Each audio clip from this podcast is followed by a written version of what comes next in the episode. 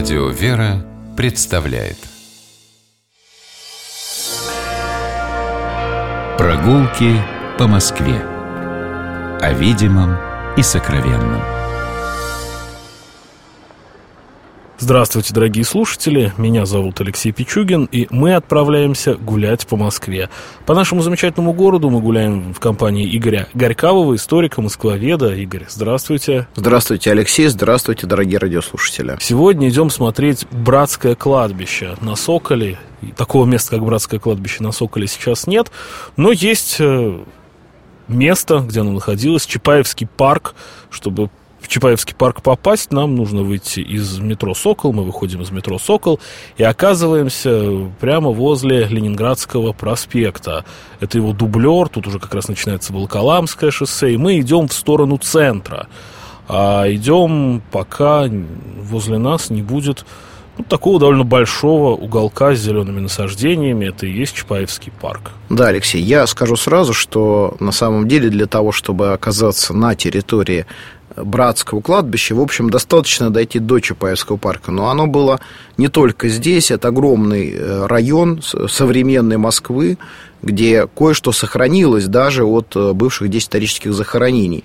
Но прежде чем мы с вами поговорим о братском кладбище, я хотел бы сказать несколько слов о другом благотворительном заведении, которое тоже располагалось здесь, на Санкт-Петербургском тракте, и которое называлось Александровское убежище.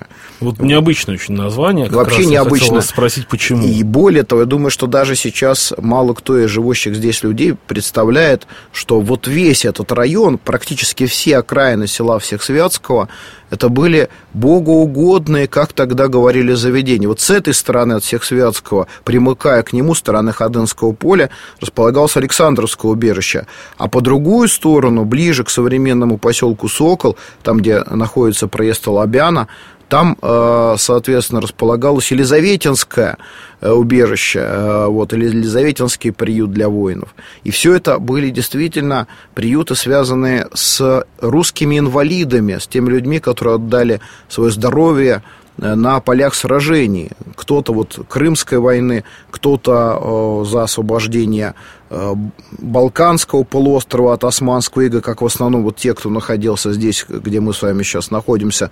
Но все это были герои, которых, конечно, нужно было поддержать. А такие благотворительные заведения были, в общем-то, общественные, потому что, конечно, была и государственная программа, но ее далеко не хватало. И вот поэтому э, частная инициатива, в данном случае инициатива московских купцов, в главе которых стала благотворительница Александра Николаевна Стрекалова, э, эта инициатива инициатива привела к тому, что вот здесь, рядом с Санкт-Петербургским трактом, на землях казенного ведомства, э, в замечательной сосновой роще, возникло э, несколько домиков, в которых проживали инвалиды. В конце концов, здесь проживало более ста. Э, соответственно, храм Александра Невского и часовня, э, которая находилась непосредственно на Санкт-Петербургском тракте, практически вот уже подходя к вестибюлю э, станции метро «Аэропорт», ближе туда. Соответственно, это Александровское убежище было названо именем императора Александра II, погибшего в 1781 году в результате террористического акта. И этот благотворительный проект развивался. Ну, надо напомнить хотя бы такой интересный факт, что рядом с гостиницей «Националь» в самом центре Москвы на Манежной площади находилась часовня Александра Невского, доход от кружечного сбора, который шел на содержание воинов-инвалидов вот здесь, в Александровском убежище. Это было первое церковное здание, разрушенное в советское время в Москве. Совершенно верно. В конце концов, 15 отдельных домиков, причем каждый домик носил имя того благодетеля, который его построил. На фотографиях хорошо видны э, очень даже, надо сказать, изысканные по архитектурному виду в стиле, ну, современных, наверное, коттеджей Э, можно так сказать, деревянных дома, в которых жили со всеми удобствами инвалиды. Здесь был весь комплекс, и бани, и парк. И вот как раз тот парк Чапаевский, куда мы с вами сейчас зашли, это на самом деле парк Александровского убежища, который потом мыслился как часть э, братского кладбища, о котором сегодня мы еще будем с вами говорить. Таким образом, это э, церковь Александра Невского с очень интересным, кстати, шатром завершением. Вот эта часовня Марии Магдалины, которая стояла на э, Санкт-Петербургском тракте. А церковь, Все кстати, это долго пропало. простояла, ее досносили. Да. Она потом попала на территорию простите, протезного завода. Совершенно верно, потому что по планам э, послереволюционным э, видно, что здесь располагалось некое такое тоже, видимо, э, благотворительное заведение «Красный инвалид». И вот э, на базе этого... Красное убежище. Э, на базе этого заведения, соответственно, появляется протезная фабрика, но все это теперь исчезло, и последние домики по воспоминаниям старожилов уже 80-е годы. Сейчас здесь стоит величественное здание финансовой академии, э, в, не, в недалеком прошлом э, Института общественных наук.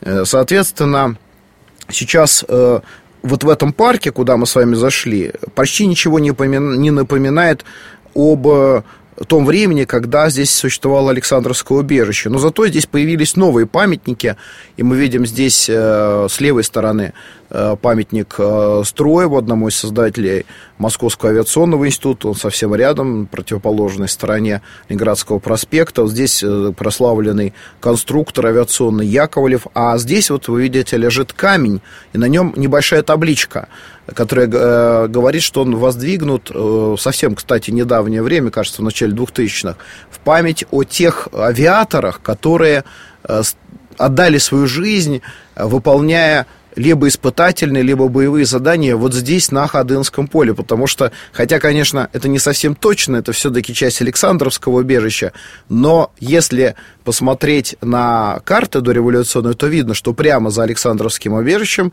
начинался вот этот первый наш московский аэродром, где действительно не без жертв осваивали сложную и опасную в то время летательную технику Есть для того, чтобы фотография, как защищать московское небо. Знаменитый самолет Максим Горький, потом печально известный уже, а летит над Чапаевским парком. Да, интересный, кстати говоря, надо посмотреть. Да, потом как-нибудь при случае вам покажу. Да, ну а вообще Чапаевский парк, э, который э, существует именно как городской парк с 30-х годов, это место тоже, в общем-то, какого каком-то смысле связанная с авиацией, потому что здесь была парашютная вышка, здесь можно было себя попробовать, э, годишься ли ты или нет, э, ну, не в космонавта, наверное, но, во всяком случае, в аэронавта, в летчике. Здесь были другие разные аттракционы, связанные так или иначе с э, подготовкой к э, военной службе. И вот сейчас мы с вами дошли до пересечения улицы Луиджи Лонга и Новопесчаной улицы. И обратите внимание на тот дом, который находится с левой стороны от нас сейчас. Э, на его месте находился храм, храм Преображения Господня. Там часовенка должна стоять. Часовенка стоит дальше, и она тоже посвящена Преображению да, Господнему, да, да, но. Э, когда э, начали строить братское кладбище, то оказалось, что в общем-то, средств на все не хватает, хотя был запланирован большой храм. Надо сказать, что э, с начала 1915 года к работам по проектированию братского кладбища подключается молодой, но очень известный к тому времени архитектор Роман Иванович Клейн. И он как раз проектировал главный кладбищенский храм, которому должна была привести вот эта дорога, по которой мы с вами сейчас идем. То есть он должен был находиться в э, перспективе улицы, современной улицы Луиджи Лонга. Но для строительства этого э, храма, и не только храма, потому что по замыслу Клейна к храму с двух сторон должны были подступать павильоны. В одном из них должна была разместиться библиотека, посвященная Первой мировой войне, а в другой части должен был находиться музей с трофеями. Представляете, это должен был быть именно такой всероссийский музей памяти Первой мировой войны и ее героев. Э, и вот, э, к сожалению, средств на сооружение храма и этих павильонов э, тогда не нашлось. А с другой стороны, появилась частная инициатива потому что в июле 1915 года в Московскую городскую думу обратились супруги Андрей Михайлович и Мария Владимировна Катковы. Они потеряли в этой войне двух своих сыновей. И вот тогда э, они пригласили сами уже архитектора Алексея Викторовича Щусева и оплатили строительные работы. Но понятно было, что в условиях войны стройка это неизбежно затягивалась. И реально завершилось строительство храма Преображения уже в 1918 году. И несмотря на то, что уже была новая власть, тем не менее разрешили эту церковь осветить, и она продолжала функционировать до начала 30-х годов. Потом ее закрыли, превратили в э, такой как бы павильон для скульпторов, которые здесь лепили конную статую Михаила Фрунзе, а потом и вовсе церковь эту разобрали могилы воинов э, были и братские, и индивидуальные. Они представляли собой невысокие земляные насыпи, которые были расположены вдоль дорожек, э, расположенных на достаточно большой территории. Ну, представьте себе, что здесь, на этой территории братского кладбища, было похоронено 17 э, с половиной тысяч рядовых, 581 офицер и 51 сестра милосердия и еще 14 врачей. И, в общем-то, э, огромный некрополь э, здесь, конечно, должен был стать центральным памятником всей этой страшной войны, с которой начался для России фактически 20 век.